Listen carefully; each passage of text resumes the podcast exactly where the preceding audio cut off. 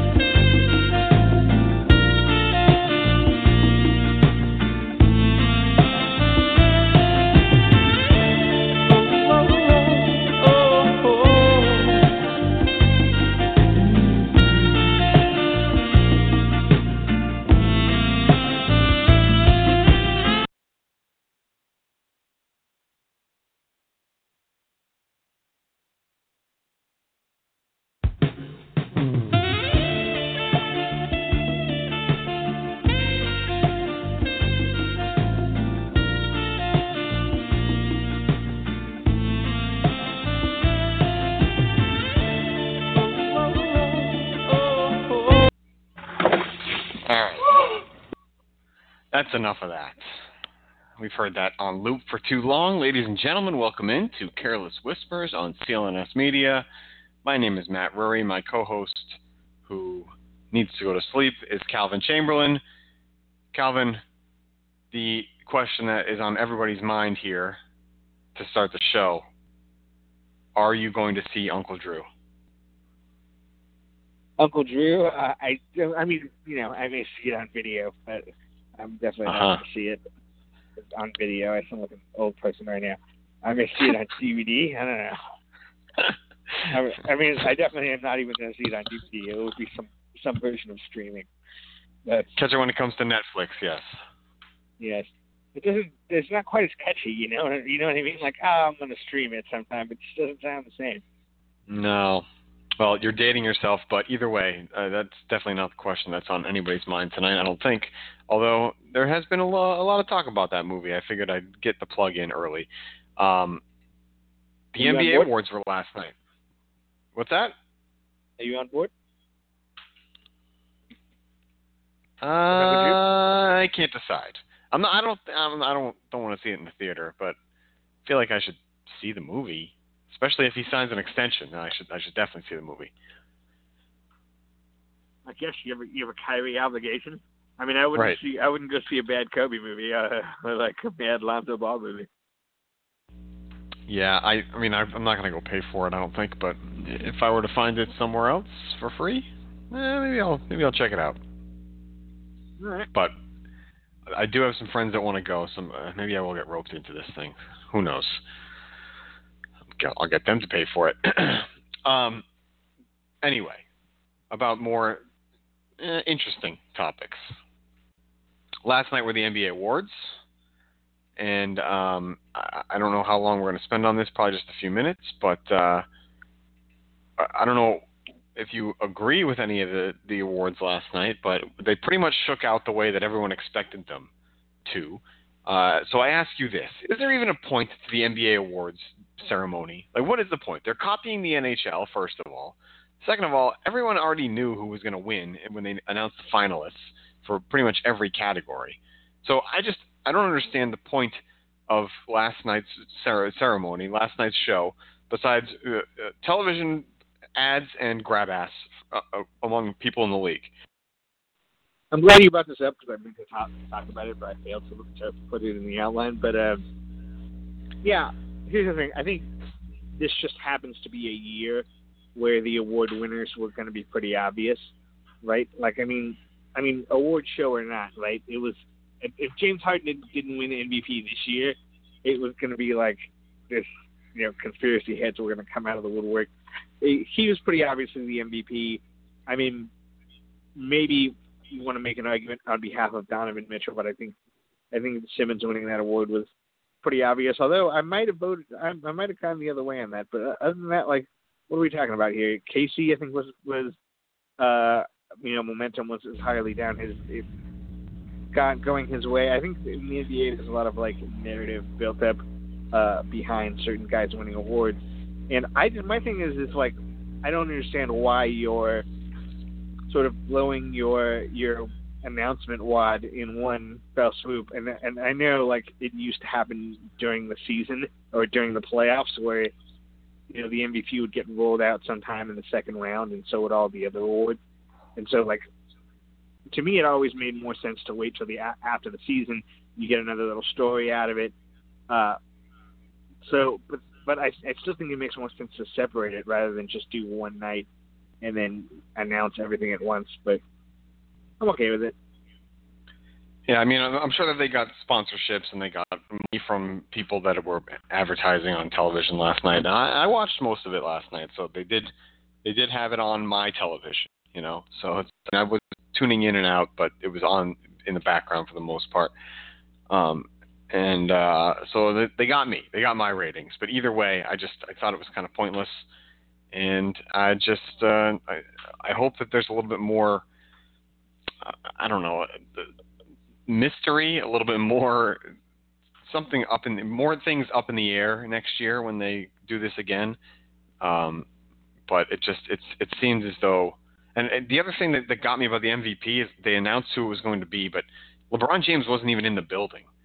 So if if it had been, I, I was actually rooting for it to be LeBron James for a couple minutes last night because I wanted to see how completely awkward it would be for them to have to say, uh, LeBron James is not here to accept this award, so on his behalf, here's J.R. Smith or something ridiculous. I don't know even know if Smith was in the in the house last night, but Harden dressed for the occasion.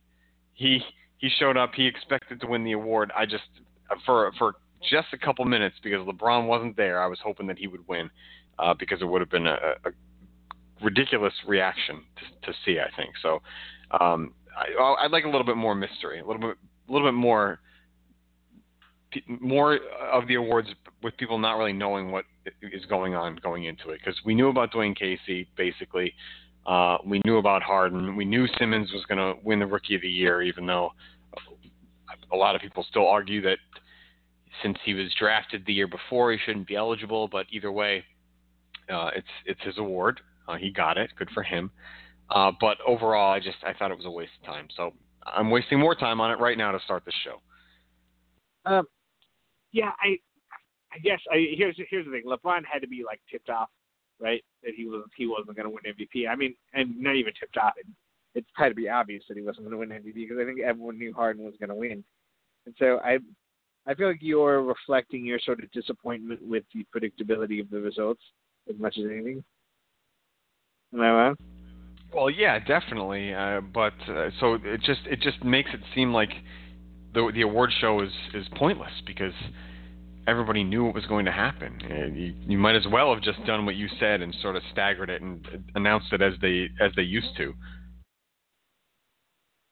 Yeah, and I, like to see like the voting. You know, I find that interesting, and like rather than just like, oh, uh, James Harden won MVP.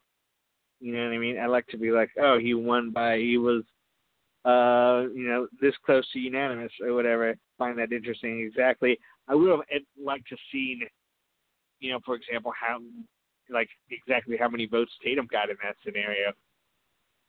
Yeah, true. I'm wondering if they're going to release that stuff at any point, or if they've they're this is just a new format and that's what they're going to do now, and not say anything.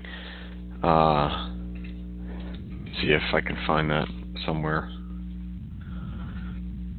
Wonder if Google full voting results for MVP Rookie of the Year. Huh. Well, let's see if this Bleacher Report article is accurate. NBA released full voting results. Da, da, da. James Harden, 86 of 101 first place votes. Uh, LeBron James got 15. And that would mean that nobody else got a first place vote. Um, rookie of the Year, uh, Ben Simmons, 90 first place votes. Donovan Mitchell, 11 first place votes. So there's some left over, but it doesn't say who else had them. Tatum was third, a distant third. Um, right. I wonder if there's an actual listing. Yeah, this article is just written. It doesn't. Right. Oh, but this is annoying. First place votes. Oh no, sorry. I, see, I I jumped it again. Dwane Casey had 39 first place votes for Coach of the Year. Quinn Snyder was second, but he only had 21 first place votes. And Brad Stevens was third with 23 first place votes. Brett Brown, Mike D'Antoni, uh, and Nate, McMill- Nate McMillan also got first place votes for Coach of the Year. So that was kind of spread out. And uh, Victor Oladipo dominated in the most improved. He had 99 first place votes, and uh, Capela and Dinwiddie each had one. I like uh I like most improved. I always forget about it. Underrated. Uh, you know, it's like uh, it, yeah, it just gives gives a guy like a good good uh notification for a season. So I am really tired. As Rury mentioned at the start of the show, so I might be a little uh slower witted Yeah, than so, usual. you I know like what? to think of myself as quick witted. Some some people think of it the other way though. Some people think of it as a, an, an award that points out that you were terrible last year. I, I think of it more the way you do and say that someone has made a huge jump compared to what they were. Uh, but some people look at it and say, well, that just means you were really bad last year, depending on who you are, I guess. Yeah, and I, actually, I I just hate when it's misused. Like, I I never like it when it's like given to the young guy. You know what I mean? I get. I mean, Victor Oladipo doesn't count because yes, he's still relatively young, but he's been in the league a while. I'm talking about like guy from year one to year two, or like even year two to year three. Like that guy should never win. You you know what I mean? Like a guy who's just like fighting his way in the league. That guy should never win uh, most improved. But nor should like a guy coming off an injury should also not be most improved. Um, see, I think guys coming off an injury have potential to be most improved, and maybe not the very next season, but if they if they came off an injury, like say Jabari Parker for for example, if he comes back next year and has a, an amazing season, he's the type of guy I look at as most improved, and he didn't get injured this year, but he didn't play the full season because of an injury that he had going into the season. So I think he's a prime candidate for most improved next year. what I mean is like, I mean like guys that guys who are counting improvement as like improvement off their injured season. You know what I mean? If Jabari Parker gets better, it's because he'll be better. It won't be because you know he's the, the injury numbers kept him down. But is isn't that exactly what what happened this year? I mean, he he he came back late in the year. He didn't really play a whole lot. If he has an an awesome year next year, I mean, uh, maybe it's maybe it's water finding its level. Maybe he's just an excellent player, but he deserves to be considered most improved because he didn't. He was basically nothing this year, and it was due to injury. Yeah, but he was never really anything. I think it, it depends on how much he improves. In, in in this hypothetical situation, it depends on how much he improves compared to somebody else. But I wouldn't necessarily just look at it. Oh, oh, he only played 37 games last year, and yeah, he was he was coming off of an, ACL or whatever. So therefore, he's improved. Nah, anymore. All right. Either way, I think that's enough on NBA awards. Unless you have anything else you want to throw out there. No, I'm good. Okay, let's talk about some some trades. We'll get into one that just happened a little while ago. Uh, we'll talk about the draft in a few minutes too. But first off, the the biggest trade chip out there, the biggest name, the most valuable player that is available for trade appears to be Kawhi Leonard from the Spurs. So there's been a lot of rumors, a lot of talk about the Celtics being interested. They're trying to make a deal for him. They've already made an offer back on the trade deadline last year, and it was turned down without a counter, and uh, all this back and forth. We talked a couple weeks ago about how uh, Kawhi wants to go to the Lakers, and I don't know if he would consider the Clippers as well. They are involved in the in the deal that just went down that we'll talk about in a couple minutes. But uh, I just, as far as the Celtics are concerned, and the ties to Kawhi Leonard, I just don't see it happening. If, he is serious about wanting to play in Los Angeles, uh, this doesn't seem like the type of guy that can be convinced to to stay in Boston. Uh, so I would uh, be very hesitant if I was Danny Ainge in, in making a Kawhi Leonard deal. I wouldn't mortgage the future. I wouldn't trade any of the the projected lottery picks, if you will, uh, unless there were there were no young players involved. So it's it's one or the other, right? You can maybe have Jaylen Brown, but I'm not going to give you a pick that that we think, speaking as Danny Ainge right now, that we think is going to be a, a high lottery pick in the future, whether it's Memphis or Clippers or Sacramento or someone else's pick that they have grabbed over the course of, of the last couple of years that nobody's looking at. Who knows? I don't even know what their draft capital is right now as far as future picks from other teams. But either way, I, I don't want to include too much for this guy because it's it seems like a rental to me if he's really going to just walk and go to the Lakers or Clippers. So if I was Danny Ainge, I'd want to know first of all how serious that is. Is that real or is that just a bunch of talk out there because you want out of San, San Antonio? Um, and and more importantly, what else am I giving up? Because as much as I would like to see Kawhi Leonard on the Celtics, I think that he would, in the right situation, make them one of the longest and best defensive teams that we've seen in a long time. Uh, but the attitude and the mental state is what I would question. I'm just not sure if, if he really wants to be anywhere but LA at this point. So um, that's that's where I would be hesitant. Yeah, it's an interesting situation, right? Because like the the Spurs seem at at least at this time like pretty pretty animate about like first of all they're not even entertaining offers yet, right? Uh, because they they think that they still have a chance to or at least a priority is to yeah, try they, to they hold want to him, Kawhi. And then the reports are okay. They also don't want to trade him in the West no matter what. But Kawhi is saying, well, he's going to go to the Lakers or to LA after the season. Now, now because Kawhi is such such an noble figure, I can't necessarily. If I'm somebody else, I can't necessarily get a read on like how not how sincere he is because I'm sure he's being sincere, but how amenable he would be to like being traded somewhere anyway, and then the, and then you know the team trying to win him over. I, I don't know how successful that would be. I don't have any idea, but you know we look at Paul George all of a sudden it's like talking about how he might be interested in going back to Oklahoma City, although my theory is that I did we talk about this last time? I don't think we did. I talked about somebody else. My theory with George is that, that he's posturing because he feels he already feels guilty about leaving, and so he's he's creating a scenario where like you look like we've seen this in the in the playbook of athletes before, and I could be wrong, and we'll find out. But like the the playbook of like, oh, I really don't want to leave, so I'm going to put it out there like this is a terrible decision for me, and and, and thus when I leave, I won't seem like such a bad guy for wanting to bail on the town. But anyway, the, the bigger point back to Kawhi is that like I don't know how amenable he would be to like, oh, maybe we can win here. How about how do we even know how much he wants to win versus like, well, for what reason exactly does he want to be in LA other than the fact that he's from San Diego? I'm not quite sure. Spurs are going to trade him to the Lakers anyway at, at this point.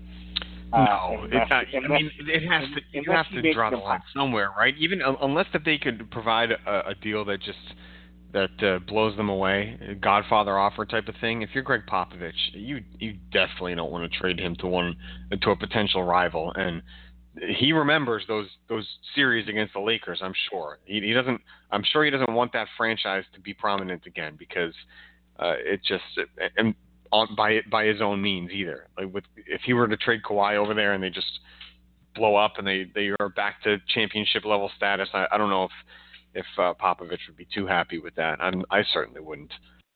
And here's the other element with Kawhi, which is how healthy is he? You don't have any idea, right? Like, we, do we have do we do we you have a Well, I mean, do you believe the Spurs doctors? They say he's healthy.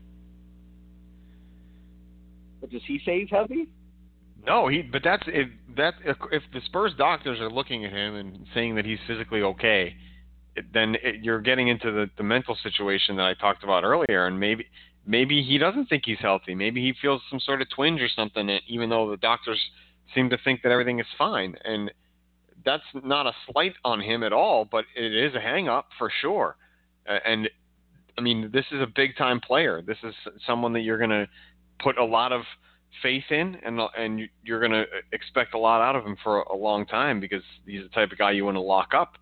But if if, if there's some sort of mental aspect to him not being able to get out on the court, then that's that's a problem. I mean, it, you've seen it in sports before. It, guys, pitchers in baseball, it happens regularly to them. Um, one of the most famous examples is Rick Ankiel. He just started throwing the ball over the backstop. He could, he just couldn't find the plate anymore, and it was a completely mental thing. And it, it just it is what it is, right? I mean, sometimes you just you're not you're not feeling it. Sometimes it's just, and then if it if it keeps happening and happening, you, you have the a mental block, and you keep you question yourself and you wonder whether it's ever going to go away, and then it just compounds on it on itself. So if that's part of the issue, then something to to be concerned with. I think. And then there's there's the extra notions of uh, one salary matching for Kawhi, right? Um, what is he? He's making like 20, 20 million next year, something around there, if I'm, if I'm not mistaken. So like, yeah, you trade Jaylen Brown, but you're also, you know, you have to trade salaries. So it, it, I'd imagine a Marcus Smart signing trade would have to be involved, right? Well, that's why people were saying it would be Kyrie More. Irving straight up or something like that. And I, I honestly, if Kawhi wanted to stay, I think I'd be okay with it. But um, yeah, it's, he makes 18 million this year, and but not for good. the risk, right? You, right, not trade, with the risk for one year. Right. Yeah, 20 million dollars. Yeah. yeah, 20 million next year with a player option for 21 the year after. With with the one year risk, flight risk, I just I'm not trading Kyrie Irving, and I don't want to trade a package of Brown plus well, I mean, maybe Brown and Smart if Smart was a w- w- re-signed for like 15 million or something, but that even that seems That's like not happening. It would, overpaying. No, it no. would have to be like it would have to be like Brown, Smart, Morris, and Baynes or something like yeah, that. Yeah, see, it seems it seems a little like yeah. a little too, too much. Even though those guys are role players and you can find other guys to fill those roles, it just seems a little too strong for what basically sounds like a rental for the for a year. Right. Yeah, it's an interesting like but but then if, but even if here's here's the other you know turning around. I was about to say here's the other side of the coin, but I'm, this is already the second side of the coin, so I'm going back to the other side. I'm just turning the coin around over and over again. Um, the other side of it is, if it is a year rental, right? Even even if it is a year rental, who's to say it's not worth it to go for it that one year? You know what I mean? Like, I mean, depending on what if you're not if you're not giving up Kyrie, if you if you're giving up I don't, I don't know. Maybe you say some of those those role players have obviously Jaylen Brown has value, um, but who's to say like Jaylen Brown is not worth? A, maybe if you think that team is good enough to compete for a title, like maybe even if it's a, a short-lived thing, is that not worth it? it it's it's tough to to say because is Jaylen Brown worth more than one title to you? Uh, is can you find a way to keep him and Tatum and fill the rest of the roster in going forward? And are those guys good enough to win multiple championships? If they are, I say you ride it out with them and you you don't put it all in for one year and then risk being in trouble the following year if Kawhi Leonard walks and then all of a sudden you're looking at a team of Terry Rozier, Jayson Tatum, and a bunch of scrubs because by that time Al Horford is getting towards the end of his contract. You're not sure what's happening there. Uh, you have to kind of assume that maybe um, maybe Kyrie is here, maybe he's not. But after just a single year, and that would include the end of Kyrie's contract, does he just walk away if Kawhi walks away, or does he stick around and try to continue things? I feel like if you go for the for the all-in one-year type of thing, it just raises far too many important questions going forward Whereas if you sort of stand pat, and this is all assuming that you, that you believe that Brown and Tatum and the young guys that you have right now are going to, to be able to win you championships and by, multiple championships once LeBron eh, has moved on. Uh, but if, if, if you're assuming that, then you have to sort of stand pat, in my opinion. But if you are not confident in those players and you think it's a better you have a better chance of winning one now and then rebuilding again in the event that Kawhi Leonard walks, then by all means you've got to do it. You've got to go do it. So that's why I sort of think that the Celtics are leaning towards standing pat because I think they truly believe in Jayson Tatum, and I think that they uh, they really like Jaylen Brown, and I I, I think they're going to try and retain Marcus Smart as well for a significant period of time. So I, I just I feel like they are, would lean towards uh, keeping the the young guys and continuing to develop them because they're so close to the NBA Finals as it is that adding Kawhi Leonard, yes, may put them over the top for a year, but if they feel like they can be there for multiple years to come, I don't think it's worth the risk. Do you do you? I already forgot what question I was going to ask. I'm sorry. Uh, I had it right now, and then I I completely lost it. Oh yeah, we're talking to you. So do you feel like this is a team that uh, you know these guys will win cha- multiple championships in the future? Are you there already with these guys? No, I'm not. I'm not in on I'm not in on Brown. So that I mean, me personally, I would love to see them sort of make a, a good deal that's not overpaying for a year of Kawhi Leonard. So Brown, if you could find a way to to package a couple of of of uh, smaller salaries with Jaylen Brown as the centerpiece, then I'd be okay with it. But like I said, once you start getting into the future draft picks and that sort of thing, I, I don't. I don't know if it's really worth it. And I'm a, a hard no on Jayson Tatum. He's got to stick around. I think he's the the better player overall, and he's the more promising player going forward. But I just I would I, I would be hard pressed to trade Jaylen Brown as well, uh, just because I'm aware of what else it would take. You'd have to strip the roster basically, and probably uh, throw in some of those those higher draft picks as well. So, and you you feel confident they're going to sign Marcus Smart too, because I, I I think the Celtics at this point are pushing luxury tax territory, are they not? Like I mean, I it seems how... like they're going to go after Smart, but I mean, they, right uh, for for the past year they were in the middle of the pack as far as uh, salary is concerned. So I'm not sure what the exact cap is, but right now for 18-19 they're looking at 107 million, um, and that doesn't obviously that doesn't include Marcus Smart, whatever raise he's going to get, but uh, it does include six million for him, which is the qualifying offer. So maybe they go that route. You never know. But right now they have uh, under contract 107 million. What is the NBA cap this year? Do do you know? Uh, I do not. No, uh, I think it's around there. There, I think it's a little bit lower now. I don't know. Um, now I'm just gonna look it up. I've got it. Not a... So, luxury tax space. All right. So Spotrac.com, which I don't even know what this is. I just Googled it. Uh, right. Has the Celtics at 108 million, and luxury tax space would be 14 million dollars. So they have they have some room right now, about 14 million before they're creeping up to that luxury tax. Um, okay. But they are technically over over the cap. So is that not including the the six million qualifying offer? That's fine. I'm assuming. No, I think that right? does include the, the Marcus Smart qualifying offer. Let's see. Where is he? Why don't I see? Oh, maybe not. Nope, sorry, it doesn't. It's uh. Yeah. Oh, I'm on the Spotrac too. You're right. Yeah, it doesn't. Okay. So oh, but they case, have a placeholder. They have a placeholder actually for 13 million for Marcus Smart is what it is. Really? So they're, they're, it's not it's not official, but they're they're putting a placeholder in for Marcus Smart at 13 million dollars. Uh, Monroe Baynes, Jonathan Gibson, Robert Williams, and Shane Larkin also have placeholders because those are all undetermined. Um, but they've even got Brad Wanamaker on here, who just signed a deal with the with the Celtics for the the minimum uh, for 80, eight, less than a million dollars. So um, it's not in the first section there, Calvin, but oh no, got, I'm, I'm look I'm looking at it. You're you're talking about cap holds, right?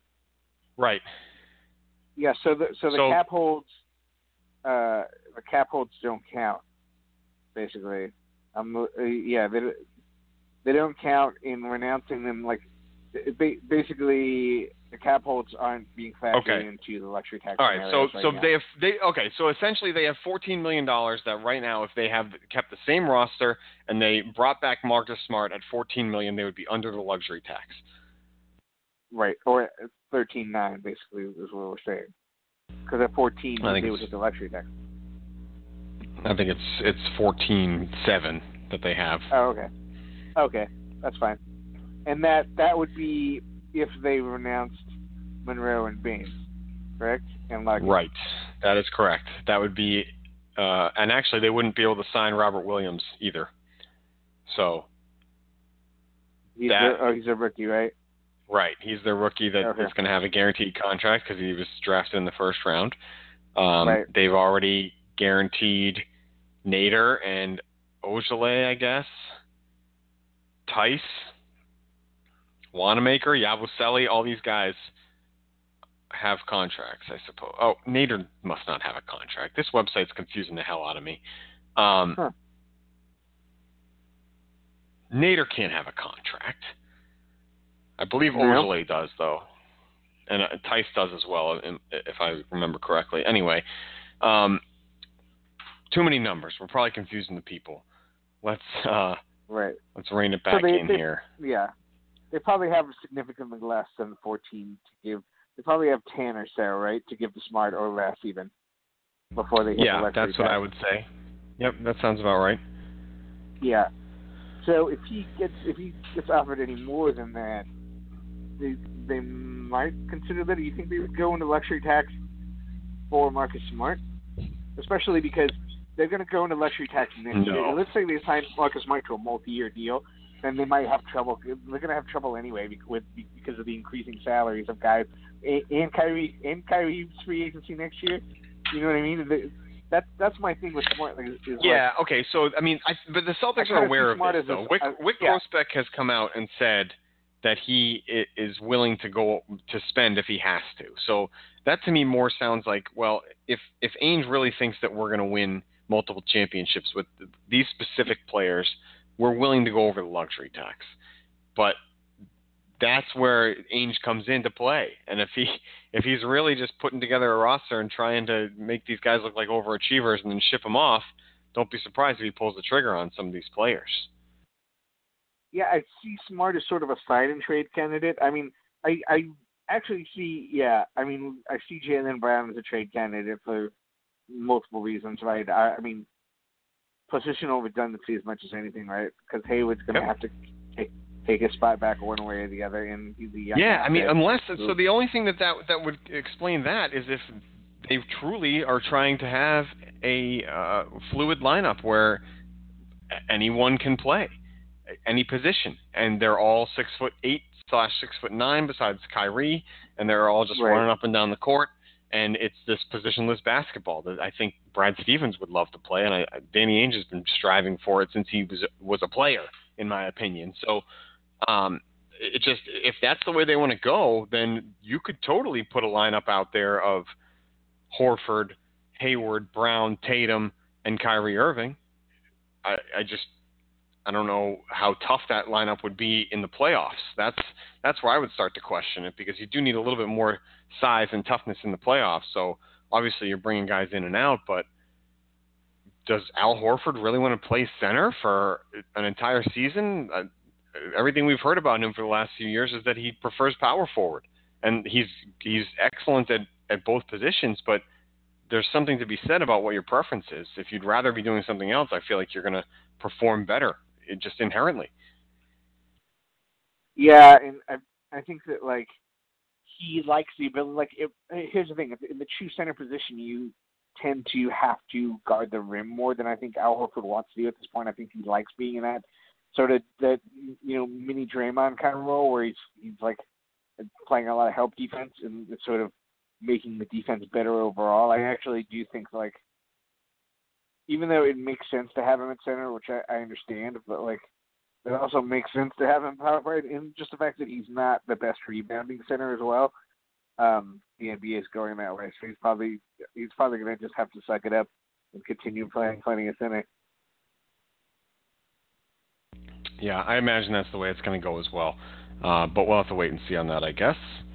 Um, what else do we have here? Are you done with the Kawhi talk, or do you want to discuss his potential Laker uniform next year? I mean, I'm look. Um, it, it Kawhi can make it happen with enough insistence that he that he won't re-sign with another team. I'm just not convinced that like he's strong-willed enough to like to really you know, sell that point to the degree that like the Spurs won't be able to trade him anywhere else without the Lakers. Because the Lakers are going to end up playing hardball in this scenario too. Like I'm not convinced. Oh, of course, like they have Lakers, to. are, that's my point. Are the, like are the Lakers going to offer Brandon Ingram in this scenario? I'm skeptical that they are.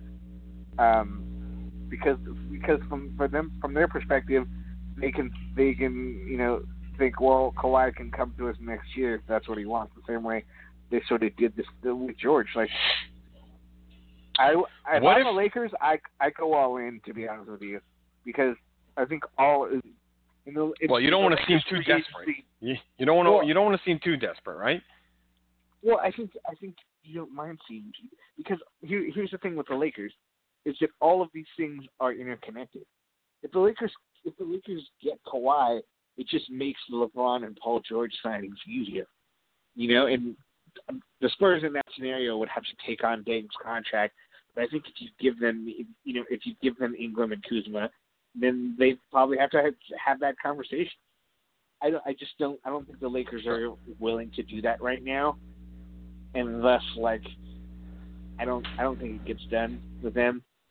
And maybe that affects the chances of those other guys coming out. There, maybe they'll come anyway. Right. But that's the other So- thing. If you, my, my thing is, as a Laker fan, like, I like look, I like a lot of the young players, but if you're if you're telling me that I can have LeBron and Kawhi and Paul George on the Lakers, and you know X random whatever whatever other random guys have to be left on the Lakers for that to happen, it seems worth it to me.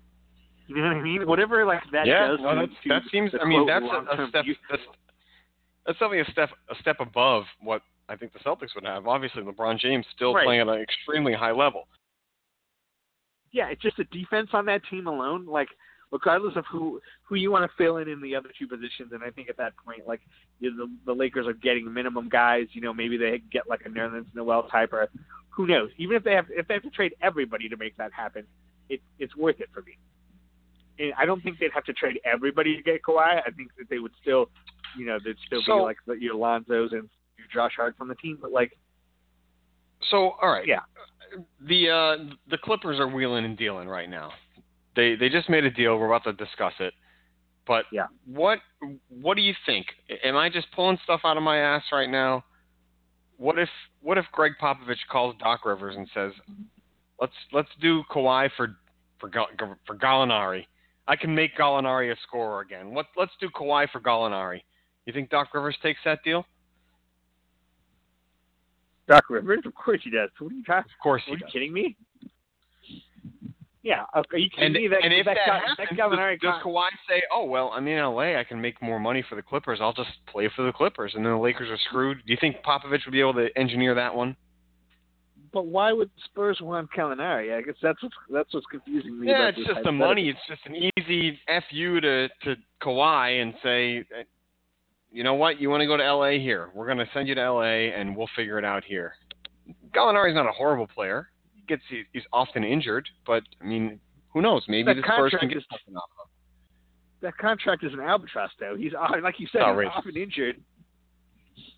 Yeah, he's.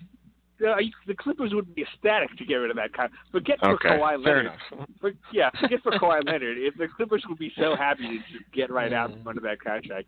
But uh, Anyway, I see. I I think that this. We, so we'll get into this Clippers deal right now. I think that the, uh, first of all, it's super interesting to me that like they traded Doc Rivers' son. Right? It makes me feel like Doc Rivers might be on his way out the door himself. But yeah, maybe. that's- Uh, So uh, that's one of the first things that I thought of is like Doc traded his son. Wow, I can't believe it. The nepotism is over in, in, in Los Angeles. Uh, but it Lawrence was Frank did though. That's the point. Is like Doc used to have the power to to make Right. things like this happen, and now, now, he doesn't doesn't. have that power anymore. Um, but I, I think that the, the first of all, the the Clippers getting Gortat seems to me to like portend the notion of like DeAndre Jordan probably opting in on his player Yes. option and then getting traded. Yes, I think- I that think is- that's I mean, that's what people are speculating right off the bat here. DeAndre Jordan's going to get paid and then shipped off to another team, and then he'll be able to sign an extension with that team for with his bird rights. I believe that's going to happen. I, I would imagine that DeAndre Jordan is not going to be in LA anymore. And I know, look, I know the Wizards have been like wanting to get out of this Gortat contract for a while, but here's the thing: is like John Wall too. one year. He just has one year left. Uh, Why? Because I know that they're like going into luxury tax territory. He just has one year left on his deal at this point. So I don't understand what the Wizards are doing with this because trading. Look, trading Gortat for Austin Rivers, it doesn't make sense to me because Austin Rivers is not going to start over over their cards.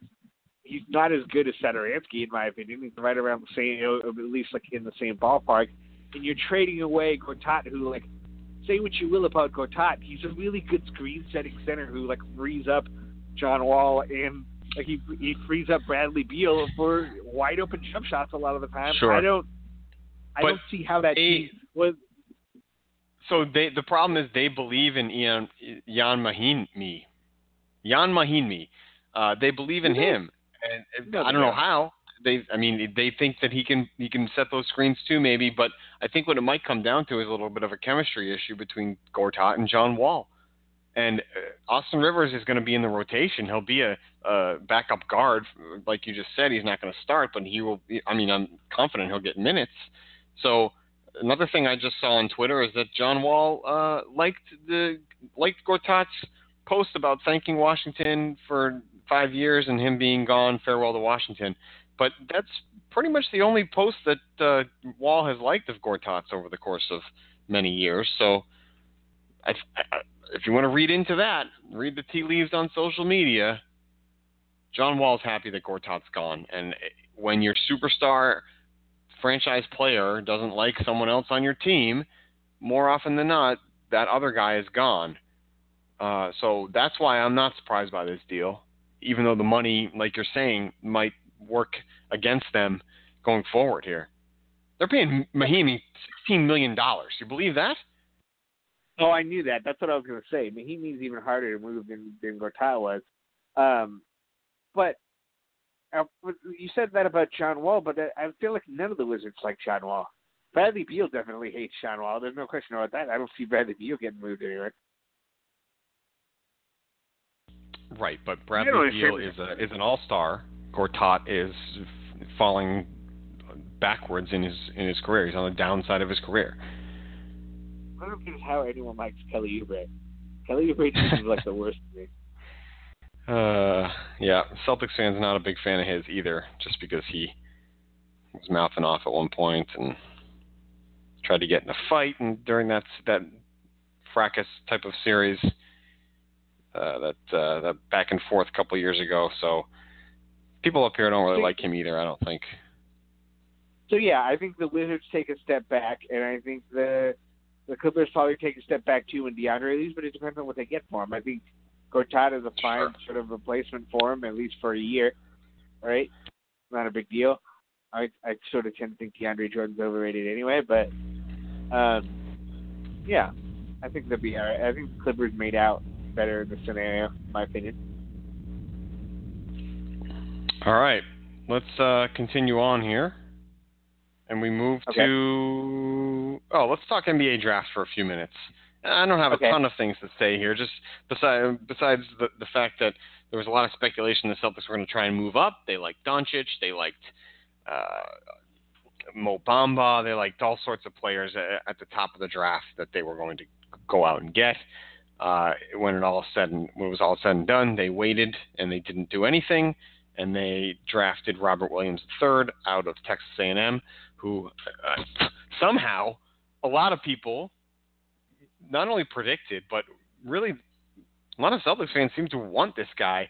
I don't know a whole lot about him, uh, but it seems like he might be able to, to, to fit a role for the Celtics next year. Brad Stevens spoke highly of him, so um, I don't have a, a ton to say about this guy. I think that he's going to provide a defensive ele- element that will will help but at the same time, people have questioned his uh, effort level in the past. So I'm not so sure if that's going to creep in. Is he going to be able to play in an 82 game season? Is he going to have the drive that a guy like Jayson Tatum does? I'm, I'm guessing likely not. But he was a projected lottery pick uh, last year and then dropped out of the lottery for various reasons, none of which are extremely clear. But this this uh, question of effort is definitely one of them. So Robert Williams III to the Celtics. I'm more interested in in uh, how you're feeling about this draft because the Lakers. Let me just confirm. Yeah, they didn't have a, a pick in the top ten or whatever it Yeah, was. They, they had They- they- 25. They picked 25th. So yeah. I mean, that's not good for their development, for sure. They basically looks like they went out and got a uh, a, a, big a, a, have pow- more a power forward. I don't really know anything about this Wagner kid either, so you tell me. But it, it seems Yeah. to me as though the Lakers are just banking on LeBron and or another star coming to their their team this year because otherwise they don't look like they're going to be any good. Now, well, again, I I don't necessarily. I mean, you you're taking you're extrapolating like a draft conversation to like how good the Lakers are going to be next year conversation, which we can have later on. No, you don't have to do that. I'm, I'm Uh, just I'm just saying yeah. like I it seems as though with this pick they didn't make any moves to try and move up. So there were a lot of Well- names in this draft where people thought they were good players. So I feel like the Lakers have a little bit of capital. They have some young players. Maybe they just believe in them a little too much, but they it seems to me as though they could have made a move in this draft. Well, there was a rumor about them moving up, and they didn't. But to be to be honest, uh, just in general, they what I I wasn't necessarily pessimistic about like them having this spot in the draft because the Lakers like in recent seasons have actually done really well in the twenties. Like they got Kuzma and Josh Hart last year. Uh, you know, as much as Jordan Clarkson is a punchline now, they got him in the second round. Uh, who am I missing? I'm missing somebody else that they got late uh, who's been a productive player for them. But the point is, is like it's not the position. I just don't. I don't really like the pick of Wagner. I was hoping they would get somebody with a little more defense. He's sort of a. He's kind of a Lauri Markkanen type. He's like tall. He's like six eleven, seven feet, Randall. and he's like a three point shooting power forward who not necessarily, you know, defense is not necessarily his specialty. So I was hoping for a guy who defense was more of a specialty, although the Lakers do need shooting.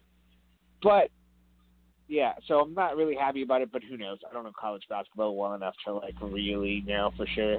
I could be completely wrong about him, but um, I will.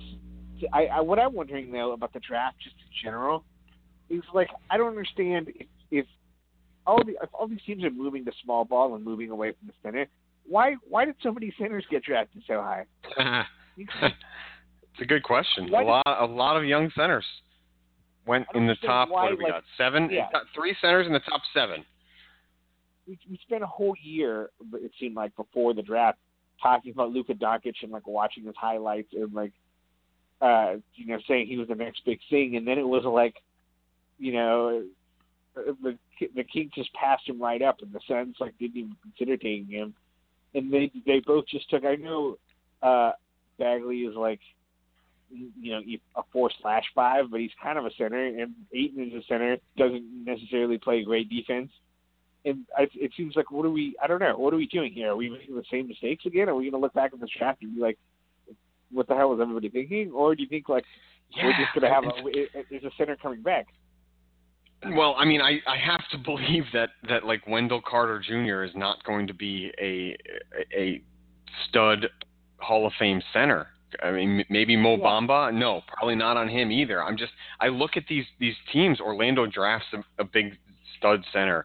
Chicago drafts a big stud center, and Dallas gets away with getting Doncic. And I just I feel like maybe aside from Bagley, who has has a chance to be the the more uh, hybrid type of player than these other guys do. Right. Aside from Bagley, I feel like like uh, both Atlanta and Dallas may have gotten better players in the draft than any of these centers, and it's just it, it seems as though there's there's NBA GMs again just falling in love with with big guys, and the league is going in a different direction. You can see where the trends are going. So I, it just I would question any real any team that drafted a center uh, outside of the I don't know top top 20 uh, or inside of the top 20 I should say.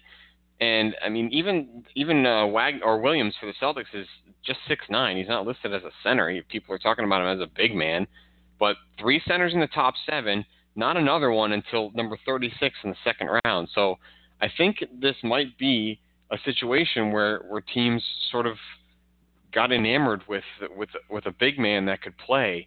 Uh, and I just I don't know if these guys are going to make it. I don't know what the deal is. Like even DeAndre Ayton, he seems like he's he's a stud type of player, but is Phoenix really going to use him in a way that he'll be able to utilize him being seven feet tall? I just I, it seems as though they're they're trying to take a piece in each of these situations and just plug it into a puzzle, and it doesn't fit.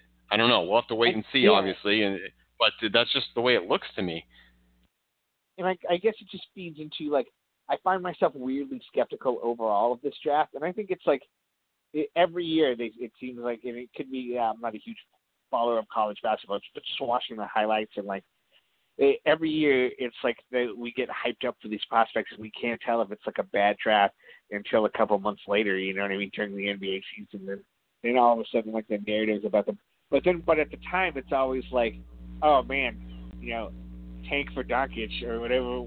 I'm not awake enough to like come up with a pun that actually works there, but you get the point that I'm making. It's like I don't know. I'm kind of I'm I'm kind of gonna be pre out there and saying that like I'm not I'm not convinced about this draft. So yeah, I'm not buying most of these guys either. I feel like yeah. Kevin Knox out of Kentucky, uh, decent player, but when he goes in the top ten, the, he just he doesn't seem. He reminds me of uh, of Big Baby Glenn Davis in, in a way. Uh, so I just I I can see it. I I, I feel like that it, it, it's it, it's being hyped a little bit more than it should be. Michael Porter Jr. fell a little bit. He's a player that I would have believed in a little bit more if he was in the top 10. But um, for the most part, I mean, hell, a guy from a guy that didn't even go to college and just played at some prep school for a year got drafted in the first round. And it, to me, it's just when something like that happens and guys are going 20 picks before any of the pundits say they, they should go. They should go. It makes me wonder what's going on with NBA GMs. Do they really know something, or are the experts actually right on these ones? And uh, the draft pretty much lined up the way people thought it would, but I just I don't buy into some of these players. I feel like DeAndre Ayton might just toil away in Phoenix and then become the next DeAndre Jordan and uh, have to bounce around a couple to a couple teams before anything really happens with him. Who knows? Yeah, I was going to say the next Greg Monroe because that's what oh. it kind of feels like. Yeah, yeah, I mean maybe. I yeah, maybe not. We'll see. Anyway, all right, let's let's. I kind of weird, Go ahead. I kind of weirdly like Jaren Jackson now. I don't know why. Hmm. Anyway, we'll see. Another another player that can toil away on a terrible team. Memphis is in shambles right now, um, but maybe they'll bounce back. They they used to be a decent franchise, or they have been in recent years, and all of a sudden they're in full tank mode uh, down there. Anyway, uh, let's wrap this show up here with a little tidbit about the awards, the NBA awards show that we discussed earlier in the night. But uh, I didn't really hear this quote, so you're going to have to carry it for me if you can remember with your your tired eyes there. Uh, Oscar Robertson apparently said something that uh, stirred things up. Um, unfortunately, I just closed my computer. I had it earlier. All right. Uh, but yeah, he's basically talking about how like he's proud of, of this generation of athletes and how they, uh, you know, they're out there speaking on issues. And he's like, where are all the white athletes speaking out on issues? in, in how they feel about things and, and standing up uh, for injustices. To it's a nice sentiment, but to which I say, what white athletes are you talking about? At least in the yeah, NBA, I mean, so if he if he's saying white basketball players, then maybe that's a different story. Um, and but I mean, obviously the sample size is a lot smaller. If he's talking about white athletes in general, I think a lot of them are speaking out. Uh, I mean, Chris Long is is the one that jumps out of my jumps off the the page at me. Obviously, uh, comes to mind first because he's been so active in the, all the discussions about what's happening with the national anthem and the NFL and all sorts of protests. But I, I think that we need a little bit of clarification from from the Big O there because uh, there are white athletes out there speaking out for sure. Yeah, I mean, I, guess there are a couple, sure. And like, I, my thing about like speaking out has always been like, if, if, do you want someone to speak out just in general, or do you want someone to speak out with a specific agenda? You know what I mean? Those are two different two different statements. But um, I think there are people like being passionate, but it, it is interesting to think like, you know, white athlete. The, the notion, yeah, in the NBA, it's like JJ Redick. You know, there's not a lot of guys uh, that I can even think of because I'm tired are white. But um, yeah, obviously in football, Gallinari. Yeah, Gallinari. There you go. Do Europeans count as white? I think so. Yeah. Right. I mean, why wouldn't they? Not all Europeans, because obviously there are different races in Europe as well. But okay, well, I think a white a white European is a white person. Let me ask you this question. Uh, just you know, as just a just a little debate on our way out. Is Manu Ginobili white?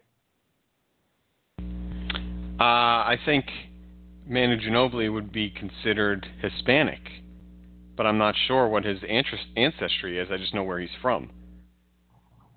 Right, he's from Argentina. Right. But but he looks like a white person, basically, right? Like a European guy. Sure. Yeah. Right, well, I guess it would, it, it would, depend. Well, I guess it depends on what his, what his parents are classified as, right? If if his parents are from uh, England and and Ireland, and then they moved to Argentina, he would be a, a, a white Argentinian, I would believe. But I don't think that's where his parents are from. I think that they're, I think they're Argentine. Da, da, da. Wikipedia. Dual citizenship, citizenship, Argentina and Italy. Oh, Italy. Parents? Uh, Italy. Dual citizenship, blah, blah, blah, Marchigian descent. I don't even know what that means.